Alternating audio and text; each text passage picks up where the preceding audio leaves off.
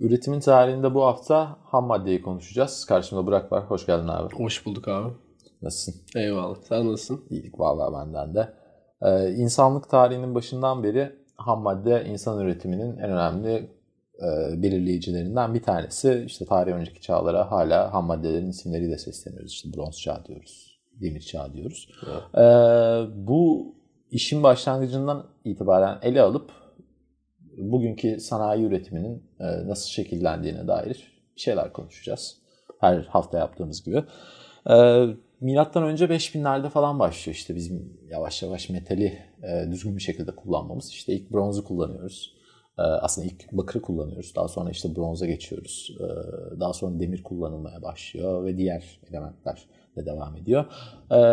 İşte Cortez öncesi Amerika'ya baktığımız zaman altın gibi, gümüş gibi e, yumuşak metallerin e, işlendiğini görüyoruz. İşte Sahra Altı Afrika'ya baktığımız zaman küçük oranlarda demir işlendiğini görüyoruz. Ama aslında işte bu işin e, ana merkezi Orta Doğu'da başlıyor. E, Orta Doğu ve işte o günkü Yunan coğrafyası.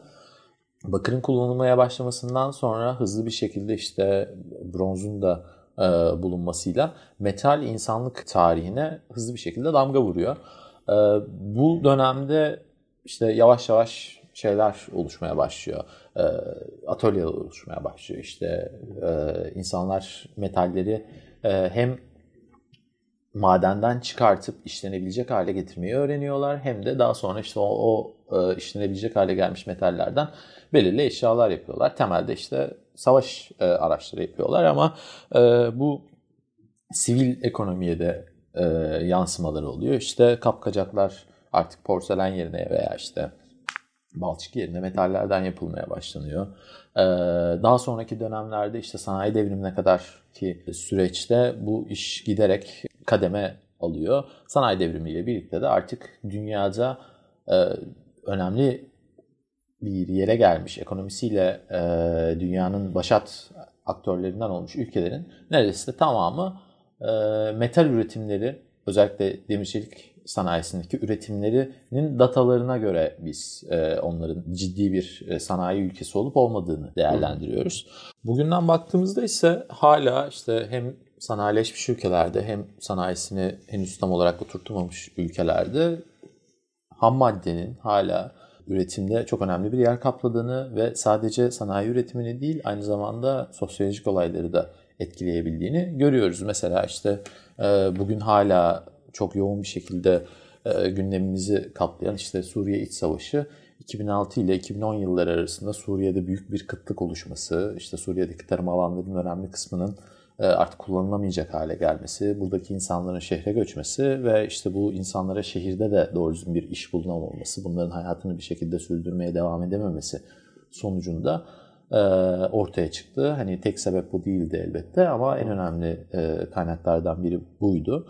Ya da tarihte biraz daha geriye gidersek mesela işte 1300 yılıyla 1850 yılları arasında bir küçük buz çağı dönemi var. O dönemde mesela şeydeki Kuzey Amerika'daki yerlilerin tarım toplumuna geçtiklerini görüyoruz. Ama 1350'lerden sonra özellikle o bölgede tarım yapmanın çok çok zorlaşmasıyla birlikte o insanların tarım toplumundan geriye dönüp tekrar avcı toplayıcı hale geldiklerini görüyoruz. O yüzden e, toplumların yaşayış şekillerini de çok etkileyen bir şey e, ham madde. Bugün için baktığımız zaman e, yine dünyanın çatışma bölgelerinin birçoğunda bu e, bugünlerde konuştuğumuz işte küresel ısınma ve küresel iklim değişikliğinin çok önemli olduğunu görüyoruz. İşte e, Mali'ye bakıyorsunuz, orada Tuaregler yaşıyor. İşte onların e, yaşadığı bölgede e, iklim değişikliğinin etkisini görüyorsunuz. Yine işte Sahra Altı Afrika'da birçok yerde görüyorsunuz.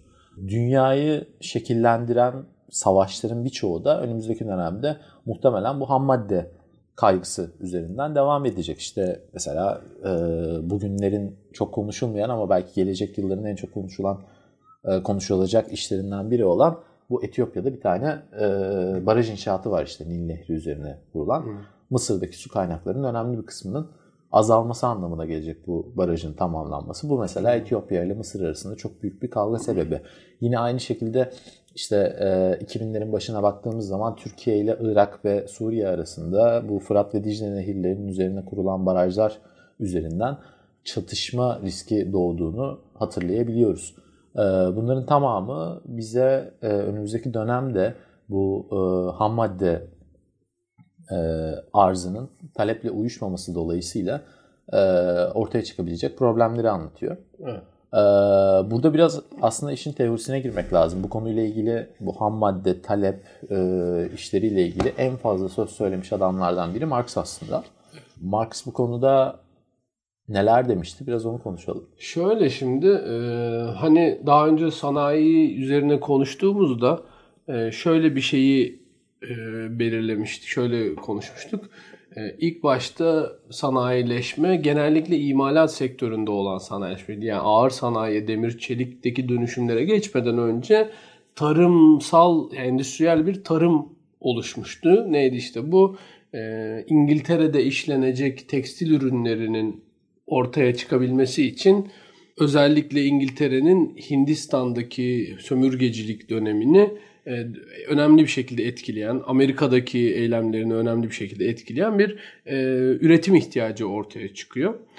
E, bu üretim ihtiyacı, bu e, üretimin sonucunda elde edilen ham maddeler şehirlerde, Avrupa şehirlerinde işlenmeye başlıyor ve imalat sanayisi dediğimiz şey ortaya çıkıyor. E, şimdi Marx'ın yaşadığı dönemde e, bu sanayileşmenin en vahşi olduğu dönemler gerçekten. Henüz herhangi bir politik kurum e, üretim süreçlerine e, düzenleyici olarak etkili olmuş değil. E, insanları günde 20 saat çalıştırıyorlar. Çoluk çocuk çalıştırıyorlar. Bir de e, mesela ağır cezalar var. İşte fabrikaya geç gelirsen dayak yiyebiliyorsun vesaire İngiltere'de özellikle. E, vahşi bir durum var. E, Marx'ın teorisi de tabii bundan etkileniyor. E, bu vahşetin sonsuza kadar devam edemeyeceğini öngörüyor aslında. Teorisinin özünde yani bir cümleyle söylemek istesen söyleyeceğin şey o olur. E, bir tarihsel determinizm dediğimiz bir mantıkla bakıyor olaya. Diyor ki kapitalizm eğer bu şekilde ilerlerse bunun bazı işte yasalarını ortaya koyuyor vesaire. Diyor ki böyle ilerlerse en nihayette bir devrim olacaktır. Bu işçiler bu duruma dayanamaz. Çünkü diyor e, birincisi sürekli kapitalizm sürekli yatırım yapmak ister. Yatırım yapmak için e, şeye ihtiyacı var, kapitale ihtiyacı var. Kapitali ancak nereden sağlayacak? İşte çalıştığı, çalıştırdığı insanların emeklerini daha fazla sömürerek.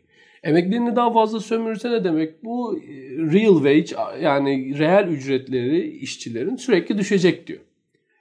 E, aynı zamanda kar eden insanların karlarının sürekli artması gerekecek diyor. Ve e, bu sürekli koşturma hali, sürekli yatırım hali, bu zıtlık en nihayetinde bir kapital artık yani kapitalist artık diyor yani üretim artığı yaratacaktır. Çünkü alacak insan da kalmayacak ve bunların sonucunda e, kapitalist sistem çökmek zorunda kalacak diyor. E, fakat söylediği gibi olmuyor. Çünkü Marx'ın teorik bakış açısında e, altyapı üst yapıyı belirler. Ne demek altyapı? Üretim araçlarının sahipliği, üretim araçlarını kimya, economic mode of production dediği yani ekonomik üretim e, ilişkilerinin e, üst yapıyı yani siyasi hukuki yapıyı belirlemesi durumu. E, eğer diyor bu eğer ki devlet kapitalizmi korumak için varsa, burjuvayı korumak için varsa, burjuva üretim araçlarının sahibi ise sürekli olarak üretimin gideceği yeri gitmesi gereken yeri kendi kontrolü altında tutacak şekilde işletecektir sistemi. Fakat e, Daron Cemoğlu'nun görüşüne göre mesela e, bu böyle olmuyor. Şu, çünkü şu yüzden olmuyor. E, sadece ekonomik değil mevzu. Aynı zamanda politik problemler de, politik e, etkenler de ortaya çıkıyor. Mesela işçilerin sürekli e, reel ücretlerin düşeceğini öngörüyor Marx ama e, ayaklanmalar sonucunda kapitalizm ona kendi içinde bir çözüm buluyor ve e, onların maaşlarını yükseltiyor. Bazı düzenlemeler yapıyor. İşte çalışma saatlerini düşürüyor. Sosyal bazı haklar sağlıyor onlara. E, kapitalizmin kendi iş dinamikleriyle birlikte kar mesela sürekli artan bir hale geçemiyor. Çünkü rekabet de artıyor. E, Marx'ın öngörülerinden bir tanesi de rekabetin azalacağıydı. Fakat öyle olmuyor. Artık tarihin bu döneminde ağır sanayi e, hamleleri başlıyor. Bu ayrı bir e, problem ortaya çıkartıyor. Bu sefer demir, çelik ve kömür için savaşlar tabii ki olmaya başlıyor. Çünkü sizin daha iyi, daha büyük bir ticari ağa sahip olmanız için e, daha iyi tren raylarına ihtiyacınız var. Daha iyi gemilere ihtiyacınız var. Bu gemileri yapmak için, tren raylarını yapmak için demire, çeliğe ihtiyacınız var. Bunu işlemek için kömüre ihtiyacınız var. Bambaşka bir boyuta geçiyor.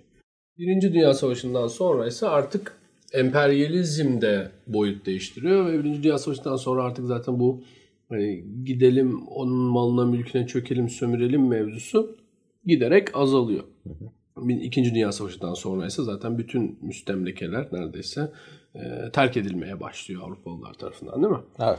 Şimdi orada şöyle bir durum var. Ee, aslında ham madde kaynaklarına gidelim çökelim işi belli bir sistematik e, içerisinde yapılıyor. İşte örneğin bir Afrika ülkesine gidiyorsunuz. E, orada işte sizin sanayinize e, faydalı olacak bir maden var. O madeni e, işletmesi için orada bir şirket kuruyorsunuz. Ee, ve işte o şirket işte yerel halktan insanlar alıyor kendi bünyesine. Onlar tabii çok küçük ücretler alıyorlar. Bazen işte o ülkeyi yöneten hükümete belli bir işte e, pay veriliyor.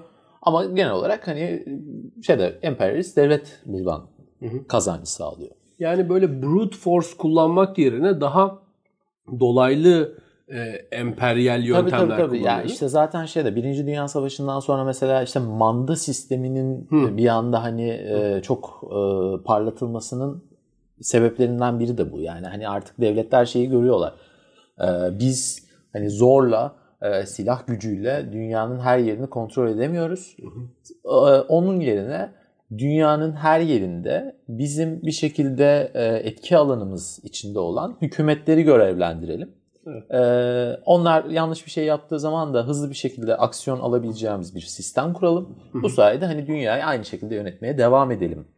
İkinci Dünya ediyor. Savaşı sonrası üçüncü dünya ülkelerinin bağımsızlığını kazanmalarında da hep bu e, şey vardır anti emperyalist yani siz tamam buradan çıktınız belki ama bizim başımızdaki adam yine sizin adamınız evet. ve biz bu yüzden mahvolduk battık. Aynen bu öyle. adamı yolluyoruz biz buradan. Aynen öyle. Yani şimdi orada e, şöyle bir durum var. Şimdi e, özellikle Afrika'da birçok ülke işte e, direkt olarak ekonomisinin önemli kısmını işte yaptığı belli ihracat kalemlerine bağlıyor. İşte bu bir maden olabiliyor. Bu bir e, tarım ürünü olabiliyor. Veya işte e, şeydeki gibi Güney Afrika'daki gibi işte sanayi olabiliyor. Ama Güney Afrika orada çok küçük bir örnek yani hani diğer örneklerin arasından çok sıyrılıyor.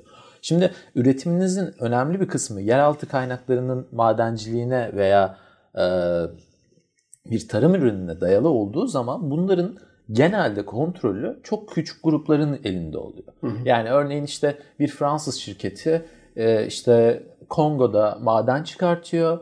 O şirketin işte bir yönetim kurulu var. İşte oradaki elemanlar var. Bu zenginliğin topluma yansımasına ve işte bir orta sınıf oluşmasına engel oluyor. Bu da doğal olarak işte fakirliği getiriyor.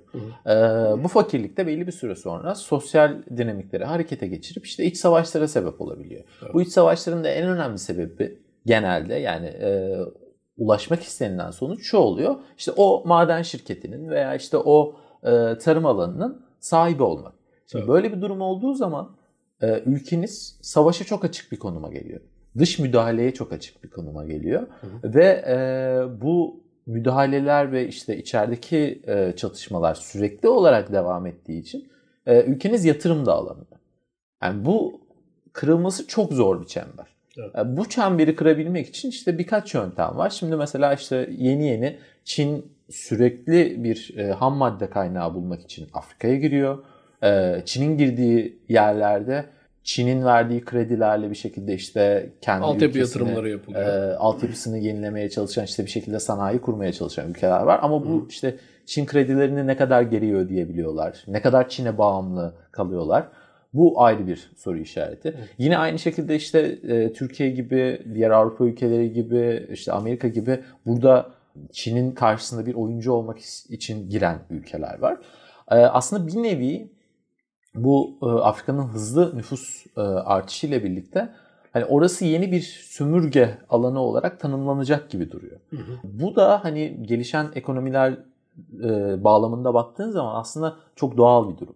Çünkü e, Afrika ham madde yönünden çok zengin bir bölge ve e, bugünün ekonomik koşullarında neredeyse hiçbir ülke kendi endüstriyel üretiminin tüm ham maddesini kendi ülkesinin içerisinden çıkartamıyor. Bir şekilde yurt dışına bağlı ham madde evet. konusunda. E, neredeyse tüm endüstriyel üretimi yüksek ülkeler. Ve bu yüzden e, bu ülkelerin neredeyse tamamı bugünlerde hani e, siyasal olarak işte toplumsal olarak bir boşluk gördükleri Afrika'ya yöneliyorlar. Yine aynı şekilde bunun bir benzerini Güney Asya'da görüyoruz. Güney Asya'da da nüfus patlaması var, bir ekonomik kalkınma var. Aynı zamanda oralar yeraltı kaynakları yönünden çok zengin bölgeler ve işte e, bir yandan Çin'in, bir yandan Japonya ile birlikte işte Amerika'nın orada bir güç savaşı içerisinde olduğunu görebiliyoruz. E, bu işi çözebilmiş, hani bir şekilde e, üretimini sağlayabileceği ham madde kaynaklarını kesin olarak garantiye almış. Şu an işte iki tane ülke sayabiliriz belki. Biri Çin, biri Amerika. Onlar da işte topraklarının çok geniş olması ve e, yeraltı kaynakları açısından zengin bölgelerde bulunmaları açısından. Rusya'yı da sayabiliriz herhalde. E, Rusya'yı da sayabiliriz evet. E, ama işte Rusya'nın ekonomik durumu e, Çin ve hani e, Amerika ile yarışacak seviyede Tabii. olmadığı için hem nüfusu hem işte gayri safi milli hasılası onlar hani daha biraz daha küçük bir örnek olarak kalıyor. Ama evet. Çin ve Amerika bu konuda başat aktörler. Ve Çin tüm hani ham madde kaynaklarına rağmen bir şekilde Afrika'da ve dünyanın diğer ülkelerinde ham madde arzının sürekliliğine dair işler yaparken e, Amerika'da tabii ki buna e, sessiz kalmıyor ve işte bugün e, konuştuğumuz işte bu e, ticaret savaşlarının bir yönü de burası. Hı hı. Yani evet Çin e, endüstrisi hızlı bir şekilde gelişti ama artık o işte dünyada var olan ham madde ve işte pazarların e, bölüşülmesi konusunda herkes bir sınıra geldi. Yani hı hı. hani o doğal sınırlar yavaş yavaş oluşmaya başlıyor. O doğal sınırların tam olarak oluşmadığı belli yerlerde çatışmalar devam ediyor. Evet. E, bugünden baktığımız zaman dünyadaki birçok iç savaşın işte terör eylemlerinin olduğu bölgelerin bu ham madde kaynaklarının yakınında olan bölgeler olduğunu rahat bir şekilde görebiliyoruz ve hani bunun da bir nevi işte bir proxy e, savaş olduğunu rahat bir şekilde söyleyebiliriz. Bunun ee, şey için de çünkü biz uluslararası ilişkiler literatüründe de şey üzerinden konuşuluyor hep yani Çin'in yükselişi, Çin'in istekleri var, bulması gereken işte ham maddesi var, kaynaklar var, ulaşması gereken yerler var ve çok ciddi bir nüfus var. Bu ciddi nüfusu besleyebilecek şekilde büyüme sağlamak için bu ham maddelere, bu kaynaklara sürekli ulaşabilir halde olmanız lazım. Bu da kendiliğinden doğal bir genişleme getiriyor aslında dediğin gibi. Yani bir bir bakıyorsunuz ben İpek Yolu projesi yapacağım diyor. Özbekistan'a fon sağlıyor. Tren rayı geçiriyor oradan falan. Aynı şekilde gidiyor işte Afrika'nın bilmem ne şehrine orada da e, yatırım yapılmasını hem bir yandan itiyor bir yandan da onun karşılığında almak istedikleri istediklerini almaya çalışıyor. Ee, aslında mevzu çok da değişmiş değil. Yani önceki brute force'la yapılan çok böyle sadece saf şiddetle yapılan işler bugün birazcık daha kılıfına uydurulmuş evet, bir daha şekilde. Daha diplomatik bir şekilde yapılıyor. Evet, evet. Ya şimdi bir de burada e, işin kızışmasına sebep olan şeylerden biri yine e, küresel iklim değişikliği. Hı. Şimdi e, özellikle belli dünyanın belli bölgelerinde işte Sahra Altı Afrika bunlardan bir tanesi. Ee, işte Türkiye, İran gibi tam böyle hani çölleşmeye e, uygun bölgeler bunlardan. İşte yine Çin'in kuzeyi bunlardan bir tanesi. Ee, bu bölgelerde işte gelecek yıllarda yavaş yavaş dünyanın daha ısınmasıyla daha da ısınmasıyla birlikte e, tarımsal üretimin düşeceği biliniyor. Ve bu tarımsal üretim düştüğü zaman oradaki insanların bugüne göre nüfus artışıyla daha da fazlalaşacağı hesap edilirse işte hem büyük göçlere hem büyük savaşlara sebep olabileceği bugün konuşulan şeyler. Bunlar yarın bir gün gerçek şeyler olacak. Bunu aşabilmek için herhalde elimizdeki en büyük şey teknolojik dönüşüm değil mi? Yani mesela Tabii. GDO'lu gıdaların ortaya çıkması evet. e, tarım konusundaki sıkıntılarımızı belirli ölçüde aşmamıza sebep oldu. Ya şimdi GCO, endüstriyel tarım bunlar... Ya da nükleer santralin olması atıyorum. Evet.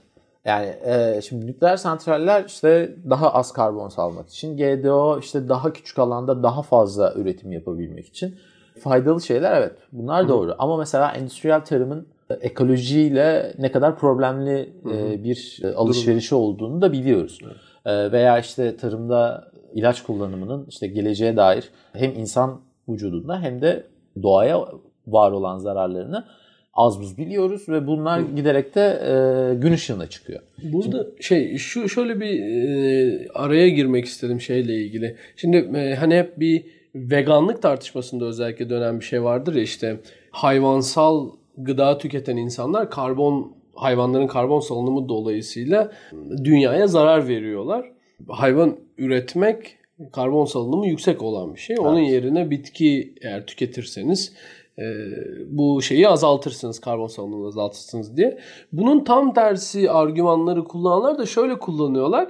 Siz diyorlar bir hayvanı beslediğinizde eğer doğal tarımcılık yapıyorsanız yani endüstriyel değil. Hı hı. E, çünkü endüstriyel hayvancılık gerçekten aşırı vahşi ve böyle şey yani hem et kalitesiz hem hayvanın hali kalitesiz, aldığın şey kaliteli çok böyle kalitesiz bir şey yapılıyor.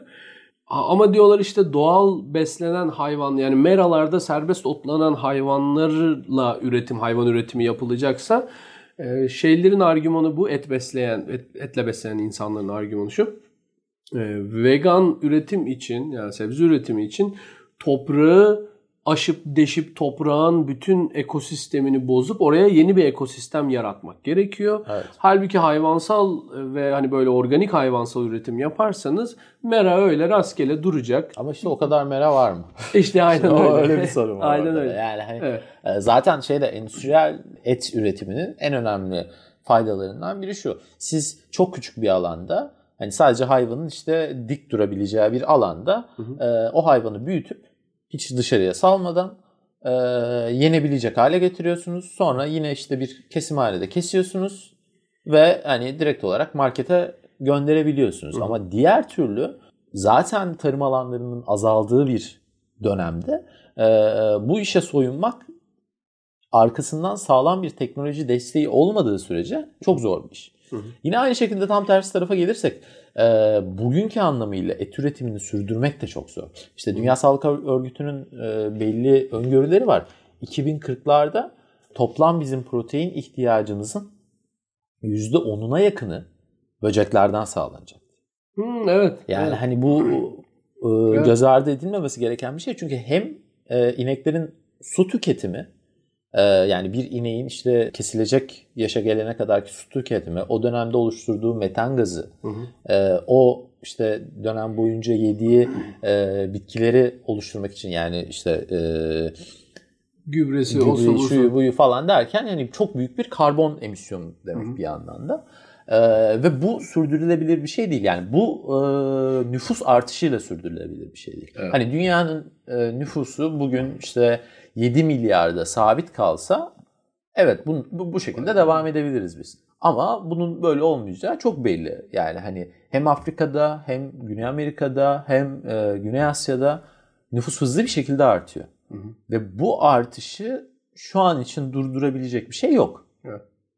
Ve hani bu saydığım bölgelerin de yine iklim krizinden en çok etkilenecek olan e, bölgeler olması özellikle Afrika'nın e, önümüze çok büyük bir sıkıntı çıkartıyor. Yani bugün dahi işte sırf Suriye Savaşı, işte Afganistan Savaşı, Irak Savaşı bu üç savaş dolayısıyla büyük bir mülteci krizi var dünyada. Hı hı. Yarın bir gün işte Kongo'da tekrar böyle büyük bir e, savaş çıkması, işte Mali'de büyük bir savaş çıkması, bugün Etiyopya'da Nijerya'da. hala Nijerya'da işte Boko Haram'ın e, yaptığı terörist saldırıların bir iç savaşa dönüşmesi, işte Etiyopya'daki kuraklığın artıp işte orada tekrar bir iç savaşa e, gidilmesi vesaire vesaire bunların tamamı çok korkunç senaryolar. Çünkü hani bugün bahsettiğimiz işte 5 milyon 10 milyon mülteci e, ki hani Suriye nüfus anlamında küçük bir ülkeydi. Hı hı. 100 milyonluk 200 milyonluk ülkelerin bir savaş dolayısıyla e, böyle bir mülteci akını oluşturduğu zaman Avrupa'da, Amerika'da insanların nasıl buna tepki gösterecekleri ve dünyanın nereye evrilecekleri çok önemli bir sorun. Tabii. Aynen öyle. Yani e, belki hani işte bu bronz çağındaki büyük e, medeniyet e, düşüşü gibi bir dönem dahi yaşayabiliriz yani. Hani bunlar korkunç. Aslında küresel iklim krizini böyle birazcık şey gibi konuşuyoruz. Ee, hani sadece hippilerin umursaması gereken küçük bir olay falan. Dünya idare eder. Hani bir şekilde gider gibi bir şeyde konuşuyoruz. Ama bunların uzun dönemde çok ciddi e, sonuçları olabilir. Ve aslında yapılması gereken şey şimdiden en önemlisi siyasi sonuçlarıyla ilgili çözüm üretmeye çalışmak. Çünkü eğer siz işte toplam 10 milyon Suriyeli mülteciyi idare edemiyorsanız dediğin gibi 200 e, milyonluk Nijerya'da bir problem çıkarsa oradan 60 milyon insan göç etmek isterse ne yapacağınızı hiç bilemezsiniz ve e, henüz e, özellikle gelişmiş ülkelerde ciddi bir sosyal devlet olduğu için yani de sosyallik sosyal devlet harcamaları, sosyal güvenlik harcamaları yüksek olduğu için dışarıdan giriş istemiyorlar. Evet. Çünkü her giriş o harcamaları arttırıyor. Siz oraya harcama arttırdığınızda bu sefer kendi ülkenizin insanlarına daha az pay ayırabilir hale geliyorsunuz. Tabi bunlar şu anda Avrupa'da çok ciddi boyutlarda değil. Ama bunlar ciddi boyutlara geldiğinde şu kadarcık mevzuda hemen sağcı popülistlerin yükseldiği Avrupa'da 60 milyon Nijeryalı'nın Akdeniz'den koşturduğunu düşünürseniz Avrupa'ya doğru çok büyük bir felaket yaşanır. Başka yani. bir şey olur yani. Ve e, bu sadece öyle iklimle ilgili sebze meyveyi nasıl buluruzla ilgili değil. Çok vahşi insani durumlar olur, olur ve onun yanında da savaşlara gidebilecek problemler doğurabilir. Ya işte dediğim gibi bunun en yakın örneklerinden biri işte bu kuraklıktan sonra Suriye'de yaşananlar. Yani hı hı. 2006 ile 2010 Bu çok küçük bir şeyden bahsediyorsun 4 yıllık ya. bir kuraklık yaşanıyor ki hani eğer işte küresel iklim değişikliği ile ilgili e, senaryolardan bazılarını göz önüne alırsak bunlar çok daha uzun sürecek kuraklıklara sebep olabilir. E, bu, bu kuraklıkların işte az gelişmiş veya gelişmekte olan yüksek nüfuslu ülkelerde yaşanması durumunda dünyanın karşılaşabileceği çok büyük problemler oluşacak hı ve hani bunların nasıl çözüleceğine dair ortada pek bir fikir yok. yok. Ve hani aslında çözülebileceği ihtimali de bana çok mantıklı gelmiyor yani gerçekten şimdi e, yine teknolojiye kalıyor işimiz galiba. Ya evet hani bir şekilde bu bizim karbon emisyonumuzu düşürmemiz lazım ve bir şekilde bir yandan da bu insanlığın e, sürekli olarak artan nüfusunu bir yerde dengelememiz gerekiyor. Geçen şeyi gördüm hacı. Karbon emme makinesi gördüm. Bu hmm. algler var ya hani evet, biliyorsun abi. karbonu en çok emen aslında dünyada ağaçlar değil. Hı hı. O algler mavi e, yeşil şey algler. Aynen öyle. Ee, mavi yeşil algleri kullanıyor makine müthiş bir karbon emilimi sağlıyor. Sonra da o karbonu depoluyor. Onu da bilmem nerede bir geri dönüşüm için kullanıyorsun falan bir absürt bir şey. Tam anlamadı benim sözelci kafam da. Yani mekanizmayı mekanizma çok hoşuma gitti. Dedim ki ulan bunlardan böyle her yere kursak bu iş çözülür mü acaba? Hemen oralara gidiyor adamın kafası. Ya evet hani şey zaten hani ya bu, bu işin iki tane çözümü var. Yani hani bu basit bir denklem işte. Hani e, ya karbon tüketimini azaltacaksın ya emilimini arttıracaksın. Ya da emilimini arttıracaksın. Yani emilimini arttırmanın bir tane yolu var şu an için. Hani işte ağaç dikmek. Hı hı. Ee, ama hani o kadar ağaç dikecek yerimiz de kalmadı artık. Hı. Hani işte en son bu Brezilya'da Bolsonaro'nun başa gelmesiyle birlikte o e, Amazon ormanlarına da hani yavaştan bir, Abi bir de güle güle de Bu kadar problemin olduğu yerde bir de popülizm belasıyla uğraşıyorsun evet, işte. Evet, Adama yani. diyorsun ki ya bu ihtiyacınız varsa yardım edelim biz diyor. Macron Hı. adam diyor ki senin karın çirkin niye öyle söylüyorsun diyor Brezilya başbakan. Yani bu kadar bir de öyle bir rezil durumdayız ya. Ulan öküz Brezilyalı. evet ya gerçekten. Amazon senin neyine? Yani adam ne dedi ya ya gelirim hani yardım edelim. Diyor ki sen kendini hala emperyal Fransa mı sanıyorsun? İşte bir de Brezilya'da ne emperyalizm yani, Fransa evet. ben anlamadım. Ne, neyse işte konuşuyor işte öyle yani popülizm olsun. Ya bu bu çok tehlikeli bir şey gerçekten. Yani hani e, bu işte Amazon'daki yangın sırasında bir ara böyle bir hani küçük bir konuşuldu ama hani Amazon ormanları yarın bir gün ciddi ciddi Brezilya'nın bir şekilde hani bu büyük güçler tarafından işgal edilmesine sebep dahi olabilir. O kadar önemli bir kaynak dünya için. Yani hani çünkü dünyanın her yerinde bir şekilde ormanlar, orman alanları azalıyor. İşte belki buna bir Avrupa'yı Ge- şey gelişmiş tutabiliriz. ülkeler evet yani gelişmiş Evet. ülkeler hariç gelişmiş ülkelerde orman Gelişmiş oranı ülkelerde artıyor. artıyor. Ama işte orada da şey problemi var şimdi. Hani gelişmiş ülkelerde nasıl artıyor bu e, orm- orman alanları ve gelişmiş ülkelerde nasıl karbon emisyonu azalıyor? Bak bunu da konuşmak lazım biraz. Hı hı. Şimdi atıyorum sen işte bir Alman firması olarak araba yapıyorsun Almanya'da. Alman hükümeti diyor ki kardeşim ben bundan sonra işte karbon emisyonunu azaltacağım. Sen o fabrikayı oradan alıyorsun. İşte Meksika'ya kuruyorsun. Tamam mı? Karbon emisyonumu azalttım kardeşim diyorsun. Tabii. Ee, bak ne hatta, anladı bakalım işte. Ee, hani geçen bir şey vardı ya bunu da e, Nesrin Hanım anlatmıştı bir önceki LGK'da e, Liber Gençlik Kongresi'nde. Nesrin Hanım şöyle bir şey söyledi. Dedi ki e, mesela e, Volkswagen'in Türkiye Türkiye'ye e, fabrika kuracaktı ya konuşuldu. Sonra Suriye mevzusundan dolayı kurmayacağını söyledi Volkswagen falan. Adamların buraya kor- kurmasının sebebi Almanya elektrikli olmayan araçların üretilmesini yasaklamış Almanya'da. Evet. Yasaklıyormuş daha Yasak 2020'de 2020 mi? 2025 Ha, galiba. ha işte yasaklıyormuş. Nerede karbon üretmek istersiniz diye sorduklarında Türkiye çok güzel bir seçenek. İşçisi bedava. Aynen Biliyorsun öyle. Euro'nun halinden dolayı Tabii. işçi bedava. Devletle anlaştıktan sonra her istediğini yapabilirsin. Onda Tabii. da bir problem yok. Demişler ki gidelim Türkiye'de biraz karbon salalım. Yani. Ama Ya işte bu bana biraz şey ben ben ona kendi açımdan beyaz yakalının vicdan mastürbasyonu diyorum. hani ben elektrikli araba kullanıyorum. Çok güzel bravo. İşte karbon emisyonuna karşıyım falan. Çok güzel bravo. E, elektrikli arabanın elektriği nereden geliyor? Kömür santralinden. e ne anladım ben bu işte? Direkt petrolle çalışan araba al. En Evet. azından hani aradaki Daha temiz, aracıları değil kaldırırsın değil mi? Doğru. Yani hani e, Avrupa'nın yaptığı şey bir yandan çok övülmesi gereken bir şey. Evet yani hani her ülkenin kendi içerisinde karbon emisyonunu azaltması gerekiyor. Hani bunun için iyi örnekler de var. Yani iyi şeyler de yapıyorlar. Ama hani bunun çözümü işte Afrika'da, işte Güney Amerika'da veya işte Orta Doğu'da bir ülkeye fabrika açıp aynı teknolojiyi orada devam ettirmek değil. Tabii. Hani karbon emisyonunu azaltacak belli yöntemler var. Ee, yeni Tam teknoloji. Avrupalı 200 Avrupalı 200'lü Evet. böyle bir Evet, şey. evet, evet. tam, tam bu yani işte. Yani hani şimdi siz Çin'e diyorsunuz ki işte karbon emisyonunu azalt. Eyvallah çok doğru. Çin hani bugün için e, dünyanın en büyük karbon emisyonunu üreten ülkesi. Ama e, işte Çin'e bunu derken işte Vietnam'da gidip bir işte tekstil atölyesi kurup orada böyle deli gibi işte doğaya zarar verip e, üretime devam etmek e, söylediklerinizin hani karşılığının olmadığını gösteriyor. Evet. Hani bu açıdan çok büyük bir sıkıntı var.